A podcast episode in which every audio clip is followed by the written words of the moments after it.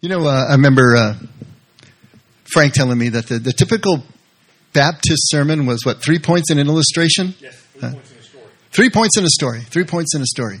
And um, I think you know that I don't go by that. You know, But I did. three points in a story.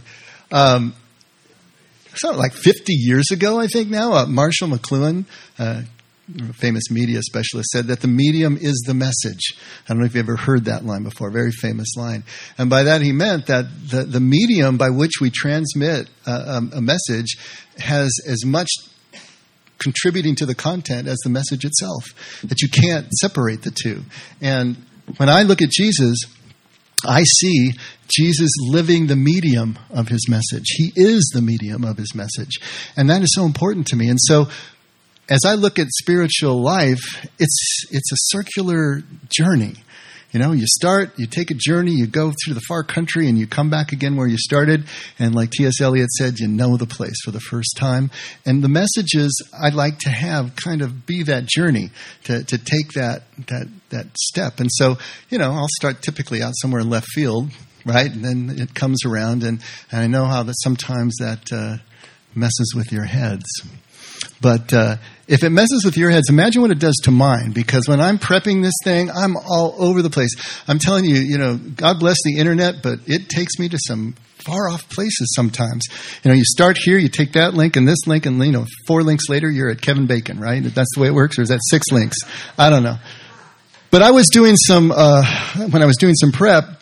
Uh, I ended up thinking about how one of the goals of spirituality is sort of bring all the disparate parts of our life into one place, under one roof. And I, then I thought, of course, of Albert Einstein and the grand unified field theory, wouldn't you? But here's the thing. So I, I, I, was checking that out, and I came across a passage that I want to read to you about fields. And these fields in physics would be the gravitational field, electromagnetic field, and the strong and weak, um, you know, nuclear fields, and so on and so forth. But Einstein was the first one, and there have been many others. Actually, he was one of the first who wanted to bring all of those fields into one statement. And so I read this, and it was kind of a wake up call for me. Just listen for a second. This is about fields. Governed by a global event under the universal topology, an operational environment is initiated by the scalar fields of a rank zero tensor, a differential function of a complex variable in its domain at its zero derivative, where a scalar function is characterized as a signal magnitude with a variable component of the respective coordinate sets. Because a field is incepted or operated under either virtual or physical primacy of a y plus or y minus manifold, respectively and simultaneously, each point of the field is entangled with and appears as a conjunctive function of the scalar field in its opponent manifold. A field can be classified as a scalar field, vector field, or a tensor field according to whether the respective physical horizon is at a scope of scalar vector or tensor potentials, respectively. All right. Each word there is in English. And I have not the slightest clue, no matter how many times I read that, what that means. Now, sometimes I've told, I've heard you tell me about either my writing uh, or about the message that it's pretty dense, that you have to read it several times sometimes, and you just, you, uh, I lost you. And when I read this, I was really hoping that what I say is nothing like that. I mean, uh, and, but it was. It was kind of like it's like, wow, you know, try to be simple. Let's just try to be as clear and simple and short as we possibly can, and that's going to be what I'm going to try to do today. But you know me. Let's see. Let's see what we can do. To me, it is so important for us to dig deeper. You know, not just skirt along the surface, but really dig deeper and see if we can unearth some things, some treasures that seem paradoxical, maybe that that seem at first blush that they just shouldn't be, can't be. But when you actually move into them, they're this liberating force in your life. Um, last Wednesday we started. Uh, well, we started the book of James a few Wednesdays ago, uh, but last Wednesday we really dug into really the first few chapter, first few verses of James. And if you take a look at James one, starting right at verse two, this is where James says, "Consider it all joy." My brethren, when you encounter various trials, knowing that the testing of your faith produces endurance, and let endurance have, it per, have its perfect result, so that you may be perfect and complete, lacking in nothing. Already, right off the bat, James is setting up a conflict for us. He's setting up a paradox for us. He's setting up cognitive dissonance, at least. Consider it all joy when everything starts falling apart. Consider it all joy when everything comes against us. You know, the, the epistles are, are really unique in Scripture because they're always answering a question.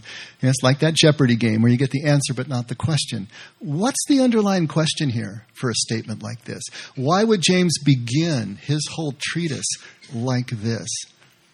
Because the obvious question is all his people in his flock are coming to him and saying, If we're following Jesus, if we're doing everything right, why is life so hard? And it was hard for them. We're talking about it in our study that the Jews were already under the oppressive boot of the Romans and had been for three generations by this time.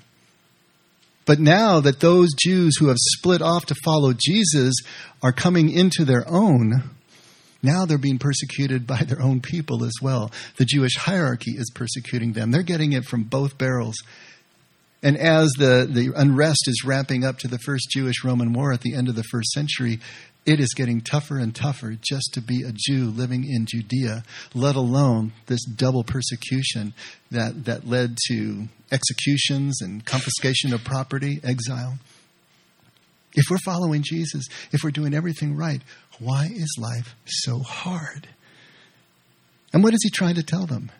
He's saying, if you, first of all, he's going to tell them, life is hard and it's not going to get any easier. Sorry, I'd like to tell you that. But if you can take that complaint, if you can take that attitude, that belief that this hardship is something that is a curse, this hardship is something that is a negative, that maybe it shows that God isn't pleased with us and turn it around and see it for what it really is an opportunity for growth, an opportunity to find complete maturity, lacking in nothing, then everything is going to change in your life. We talked about the famous book by Scott Peck, uh, The Road Less Traveled, and the first line is Life is difficult. But as you read the paragraph, what he's telling us is life is difficult. It will always be difficult. It won't be anything else. But as soon as you accept and make friends with the fact that life is difficult, then it's not difficult anymore. When you are encountering various trials and tribulations, what you believe about those is going to have everything to do with how you experience them. And if we can take those and turn it around, everything changes. James is trying to get us to manage our expectations. If our expectations are realistic, if our expectations are correct, if our expectations and our experience are one and the same, that's a good moment. As soon as there's some daylight between the two, that's all the space we need to be really miserable. And that's what James is trying to get us to understand. You know, last week, I've been trying, and for the last few weeks, I've been trying to encourage you to use Lent, to use this time of the year, this liturgical season, as sort of a boot camp, as sort of a, a training ground for yourself, a way for you to dive deeper, to institute on your own, your own daily regimen, spiritual discipline. We call them sacraments last week. For you to find a way to be able to move deeper. We talked about what would persuade you to do such a thing. And we had that one article from last week saying, you know, one way to get someone to be persuaded is to encourage their dreams. And that's absolutely true.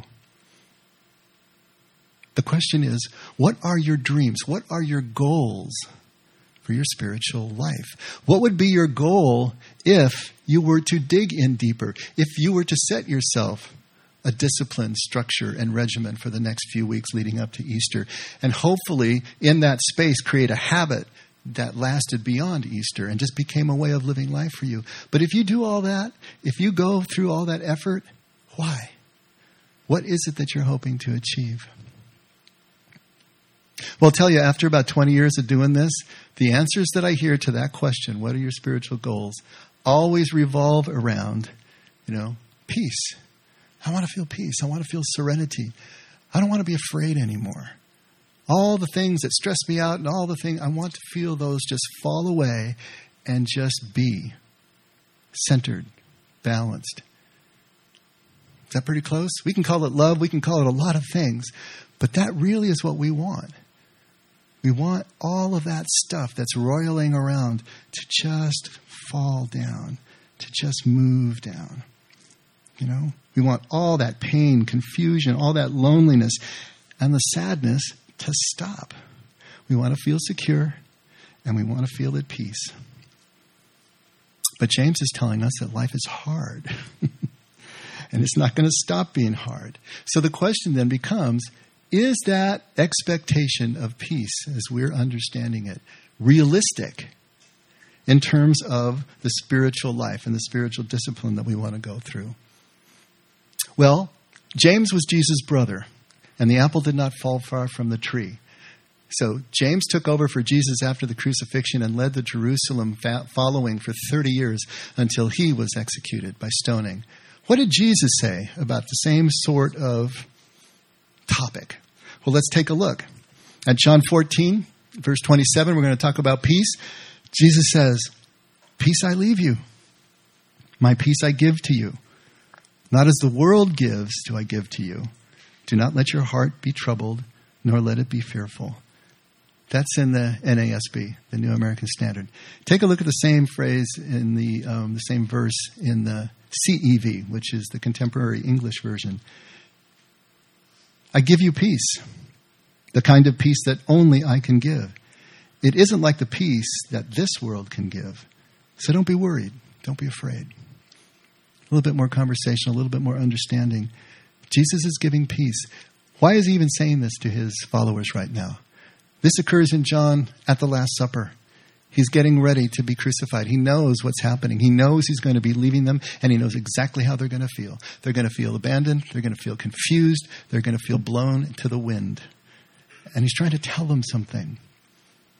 I'm leaving something with you. I'm leaving this peace. And it's not going to be the way the world gives peace. How does the world give peace? The world gives peace temporarily doesn't it? The world gives peace as a function or a result of external circumstances. When there is an absence of conflict, we feel peaceful. That's the way the world gives peace. But James is saying that's not going to be so. Jesus is telling them that's not going to be so for you either. But I'm going to give you a peace that is going to endure. I'm going to give you a peace that will never leave you. That sounds pretty good so far. I think we're on track, right? But wait, there's more. Look at Matthew 10 34. This is Jesus speaking again. Do not think that I came to bring peace on the earth. I did not come to bring peace, but a sword. Uh oh. For I came to set a man against his father, and a daughter against his mother, and a daughter in law against her mother in law. And a man's enemies will be the members of his own household. Now, what are we going to do with that? You know, just as a side, I, I love this. When you look at that part that is the quote there in all caps. The family members that are mentioned there mother, father, son, daughter, and daughter in law. You know, that's a little strange to our ears, right? But those were the members of a Judean household. You know, you didn't ever have a son in law in your home because the sons always stayed with their families. It was the daughters that came and lived with the family. So all there were were father, fathers and mothers and sons and daughters and daughters in law. It's those little details that just give us the clues and the cues how authentic this is. It's rooted right in the reality of their households. And Jesus is using this image to bring something home to his followers. I'm not going to bring peace but here's the catch because what gives? He's bringing peace, he's not bringing peace, he needs to make up his mind, right? Aramaic, his native language, comes to our rescue because even though it's the same word in English, it's two separate words in Aramaic. When Jesus says, I give you my peace, my peace I leave you, in Aramaic, it's salama or shlama. But in Hebrew, the one that we know is shalom. Shalom, peace, used as a greeting in Hebrew. Hello and goodbye, just like aloha. Because what shalom means is the greatest amount of health and wealth and prosperity and relationship and wholeness and connection. Everything that possibly can be good in life is what shalom means. Shalom. This is the peace that Jesus is bringing. But when he says, I didn't come to bring peace, the word he uses is shaina. Shaina means calm or tranquility. You hear the difference of what's going on here? He didn't come to ensure us, to guarantee us calm and tranquility. I don't know about what your experience has been like. If you really have set out to do something different, as soon as you veer off the mainstream, what happens? You encounter resistance from just about everyone around you who's still in the mainstream. And the most resistance you're going to get is from the members of your own household, the people that are closest to you. Those are the ones that you're going to feel most keenly because they're the people that you rely on for connection. And as soon as that daylight opens up, if you're going to follow Jesus, this is a radical departure. A radical departure from the mainstream. A radical departure from everything we think we know about life, about society, about community, about faith, about spirituality. Jesus is testing and challenging all of that. And when we follow him, the division sets in. That was my experience. It was difficult. It was difficult for me to follow this voice that I knew was calling me, but at the same time was putting me at odds with my own faith community. I eventually had to resign my my post there, my my staff position there, and leave because I couldn't follow and not create factions, not create problems. You know, Jesus is telling us straight out that if you follow this path, it's going to be difficult. You're not going to find the calm. You're not going to find the tranquility. But what I think Jesus is saying is something even a little bit more. I think what he's telling us also is that as long as we're looking for, as long as we're expecting Shaina, as long as we're expecting this calm, this tranquility, this kind of kumbaya moment as we move into uh, our spiritual discipline, if we're looking for that, we will never find shalom. We will never find this fullness. If we're looking for tranquility, we're not going to find that. And I know that sounds so counterintuitive. But in fact, I think that our ability to have shalom, to have this peace that never leaves us, this peace that comes from the inside out, this peace that incorporates the wholeness of everything, depends on our ability to accept not having shana, not having the tranquility and the calm in our lives that we're looking for. When I was just getting started in my journey, um, I should say, when I was getting started with my journey and I circled back to Christianity after almost 15 years away during my 20s, it was my early 30s, and I landed at this church here in South County. The first lunch that I had with the pastor of that church, we sat down, and as we were talking, he finally looked at me and said, You know what? You know, you've got divine dissatisfaction. That's what he called it. Divine dissatisfaction is what's driving you. And I didn't exactly know what he meant by the divine part. Didn't make a whole lot of sense to me. I knew exactly what he meant by the dissatisfaction part. As long as I could remember, I wasn't satisfied. I can remember in first grade going to Catholic school and lying in bed at night thinking about what the nuns had taught us in religion that morning. It's just like, how could that be? That doesn't make any sense to me. A little first grader, you know. But, and so it began, right? oh my gosh. And in all the years since, with all the work I did, I, you know, I went 12 years of Catholic school. I joined uh, the religious order out of high school that, that taught me in high school, and I kept trying and trying. And when Christianity just didn't just didn't seem to fit the bill and fell flat, I tried music, I tried this, I, I tried everything. When I circled back to, to Christianity, it felt like coming home, but there was still that thing driving me, and this pastor put his finger on it. And I was wondering, divine dissatisfaction, did he really come up with that? That's, that's pretty amazing. what did he mean by divine?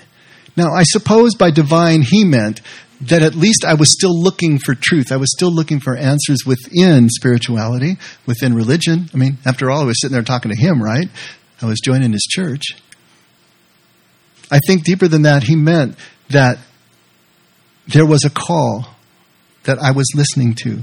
God's drawing of me to himself was what was creating this dissonance in me because I, I wasn't answering yet. I wasn't connected yet. And so that divine dissatisfaction related to the fact that that was God's call.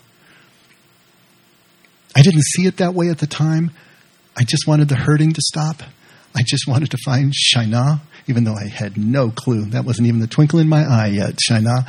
But in terms of the Hebrew, but I wanted that. Wanted that. I remember finding out later that divine dissatisfaction is actually a quote from one of the most famous dancers of the 20th century. And I thought, do you really think Pastor Dick quoted a dancer? I don't know. He was more of a football quoter than a, than a dance quoter. But at, at any rate, it was Martha Graham, if you've ever heard of her, a famous dancer and choreographer of modern dance. And I want to read you the little bit that um, it's here in your inserts that was really a in a conversation between her and another dancer and choreographer na- named Ag- Agnes de Mille, who had just been hired to choreograph Oklahoma which was one of the greatest musicals of the 20th century, over 2,000 performances, and it was noted to change the way that dance was used in American theater. And yet she was so unhappy with her work. She thought she had done better work before that had never been recognized or noticed, and now she's getting noticed and getting famous for this, and it just didn't make any sense. And they went and had a soda together, and they were sitting down, and finally, Mar- uh, Martha just looks her dead in the eyes, and she says, there is a vitality, a life force, a quickening that is translated through you into action. And because there is only one of you in all time, this expression is unique. And if you block it, it will never exist through any other medium and be lost. The world will not have it. It's not your business to determine how good it is or how it compares with other expression. It is your business to keep it yours clearly and directly, to keep the channel open. You do not even have to believe in yourself or your work. You have to keep open and aware directly to the urges that motivate you. Keep the channel open. No artist is ever pleased. There is no satisfaction, whatever, at any time. There is only a queer, divine dissatisfaction, a blessed unrest that keeps us marching and makes us more alive than the others. Wow. And you listen to that and you think, okay, that's a little bit obsessive. Maybe even OCD, huh? And, you know, in certain contexts, yeah, it is. Artists are a little crazy, aren't they? And the better they are, the crazier they are. But she's also making a critical point here, one that we cannot miss. We don't move unless we're dissatisfied with where we are. You get that? Unless there is some kind of unrest that is driving us, we don't move. Everything that has ever been achieved, every spiritual discipline that has ever been engaged, is engaged because it begins with divine dissatisfaction. There is some place we need to be, some place we want to be. There is something that feels that it's missing in us, and it moves us forward. We can't help it. Jesus was impelled. The word ekvalo in Greek, impelled, that is not a gentle word. He was impelled into the wilderness by the Holy Spirit. Something, some deep dissatisfaction, some divine unrest, blessed unrest caused him to leave home, to leave family, to leave everything he knew, and to go out and find what it was that was impelling him. He talks about the narrow gate, the constricted gate, the narrow way that leads to life, and few go by it. He's talking about this very thing. Those who are dissatisfied, those who are at unrest, are the ones who will negotiate that narrow gate, who will stick to that narrow way, that will find another path that will take them to where they are going, where they think they need to go, even if they don't know what that is. 30 years later, I'm on the other side of the desk. And I'm talking to you all. Sometimes one on one at lunch, we Go have lunch and talk. And I'm seeing the divine dissatisfaction in you all as well. You're here. Something impelled you to be here. And the more that you've dug in, the greater that divine dissatisfaction. They're all different intensities. I see it in every person. In some of you, it is so driving that you have literally changed the course of your life in the years that I've known you, sometimes in the months that I've known you. It's an amazing thing to see. Others, it's kind of like the uh, the parable of the four soils, right? Some of it falls on the good soil, some of it falls on the rocks and the weeds and this and that. All those different layers and intensities of dissatisfaction and unrest play out in each life as to how driven they're going to be, how disciplined they're going to be, how soon they're going to be. And some people, in the time that I know them, they, they turn and they go another direction, and that's fine. Maybe that dissatisfaction has shown them another path to take. Not mine to judge. It's just mine to be here and to help for whatever period of time that I have in connection with a person. But I see that now in the same way that the pastor saw it in me. It's so interesting to have that turn around, all those different intensities. But again, what purpose is driving us? We feel the dissatisfaction, we feel the unrest. What is it that we hope to find? Is it simply to be satisfied, to end up completely at rest? You know, that's what I thought. That's what I thought I was going after. I thought all of this turmoil in my gut, in my spirit, everything that I had been experiencing for the decades that I had been alive, that was growing in intensity. I thought, finally, when I find the answer, if I could just find that answer, I was hoping it was going to be like a switch that I could flip, and all of that would just be in a puddle on the floor, and I could finally just be at rest. That's what I thought was going to happen. I thought I could then just stay put, just follow the law, follow the rules that the church was laying down, and wait for heaven. And of course, I imagine heaven as the same sort of thing, but, you know, to the nth degree. That heaven was just going to be the place of complete, you know, end of desire, extinguishment of longing, that everything was just going to be so. Everything was going to be perfect. I could just rest on that cloud, you know? And so many of us imagine heaven just that way. It's the end of all pain. It's the end of all suffering. It's the end of all movement, really. If everything is perfect, why would you move off of that spot? Where would you go? You know? But is this really what the scripture tells us? Is this really what Jesus tells us? You know? Jesus told us straight out there were things that he didn't know that only the Father knew. He said he didn't even know some of the things that he did. It was just the Spirit blowing through him that did them through him. He didn't understand it.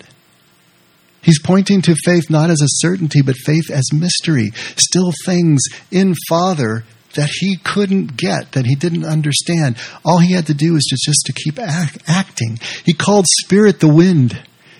He said it's like a wind that blows through. You don't know where it's coming from, you don't know where it's going to. But here, in the breeze, you know what direction is blowing and you can follow that. But you don't know. See, I thought faith as a certainty was going to give me the answer that would be my satisfaction, that would finally bring me to rest. But Jesus is telling something very different. And he's saying, hey, as you walk down this path that you don't even know where you're going, it's also going to bring division and difficulties and a narrow, constricted gate and a way that you're going to have to somehow negotiate. And then everything that we have, the few little details we have about heaven, it talks about movement. Isn't there movement in heaven? Heavenly bodies are moving around. They're coming to earth. They're going back up to heaven. Paul talks about us. If we can understand enough about what is going on in our spiritual journeys here on earth, then we get to rule and reign in heaven.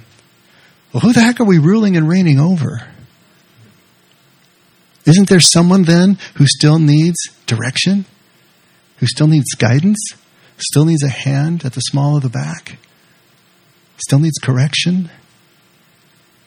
If there is movement of any kind, it's because the mover felt the need or the desire to be somewhere else. As soon as there is that desire, there is the dissatisfaction, the unrest as well. Heaven is like that.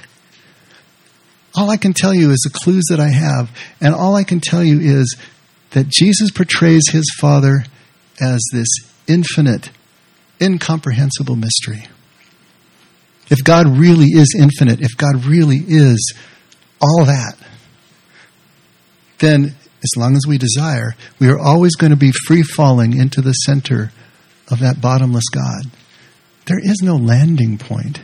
There is no final view of God that finishes it all off. There is always another and another and another. And what is it in us that will not settle for anything less than the next view and the one after that and the one after that? Like an obsessive dancer or artist or choreographer or anything who every time they finish a project know that there's another project from which they can learn from the previous project and make it better and make it better than that. It's like that. Life is defined by movement. Where we see movement, we understand that's life. Every movie you see where someone looks dead and the slightest movement tells you, oh, there's still hope, they're still alive, and everything changes, right? Life is movement. Movement is life. If there's no movement, there's no life. Spirit is always defined as movement. The word ruha in Aramaic, ruach in, in Hebrew, means breath and wind and spirit all at the same time, defined as something that never stops moving. Wind is only wind if it's moving. Breath is only alive if it's moving, and spirit is only spirit if it's moving. Jesus said to the women who came to find him on Easter morning, Why do you look for the living among the dead? Why are you looking for something that is always in motion in a place of stasis, in a place where nothing moves? Motion is our clue that maybe heaven isn't what we think it is because it's still an adventure, it's still a mystery there's still something around every corner that keeps us guessing and interested and alive. That to me is the most exciting thing. What are our expectations about our spiritual journey? If we think that it is going to be to come to complete rest, we're going to be disappointed. And it may deflect us, distract us, deter us from continuing on because we're expecting something different. But if we can take what James and Jesus are telling us here and turn that around and realize that each difficulty, each new thing that we encounter is growing us further into the mystery. And if we can hang on to that blessed unrest, it will continue to propel us into the center of God's heart. I wrote a little piece on this and I just wanted to finish with this today. Spiritual growth doesn't displace our blessed unrest. It allows us to live untroubled and unafraid in the midst of the unrest. For dancers and any of us who just want to walk across a room in God's presence, what looks effortless on stage is really a sacred tension between muscle and awareness that keeps us balanced and engaged and more alive. Jesus is telling us that to follow his way is to live each moment like a dancer. In full awareness and engagement, every spiritual muscle finely tuned and firing, bringing everything we are to everything that is, to identify with everything that is, and finally realize that who we are can't be separated from everything around us because our Father is always there in the center of it all. Years of practice can make it automatic, but only the tension and unrest make this possible. There is a moment that we realize that though truth never changes, it is still inexhaustible. And that is the moment we realize we will never reach the end of it as long as we, we remain at least a little bit dissatisfied.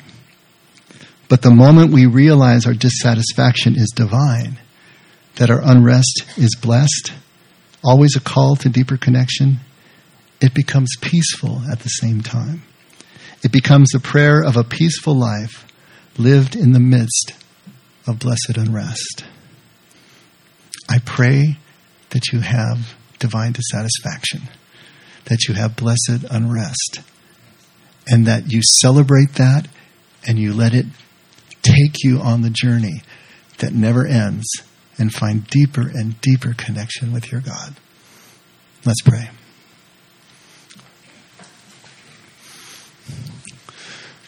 Father, often I pray, take us wherever you'd like us to go. And I'd like to pray that again this morning. Take us beyond what we think we understand, Father. Take us beyond what feels comfortable and familiar. Give us courage. Allow us to exercise our courage to be able to follow a path that does veer off from the people around us. To accept whatever that entails, to find new ways to connect with, no peop- with new people who are connectable, and to find that no matter where we end up in you, it is the perfect place to be. This Lent, help us to use this time wisely, Father. Help us to use this time as an excuse to dig deeper, to find a structure that we can be disciplined to, that will take us again wherever you want us to go, which is always deeper into you. Father, thank you for everything that you do for us every moment. Thank you for the love that you never stop showering on us and never let us forget that we can only love because you loved us first. In Jesus' name, amen. Let's all stand.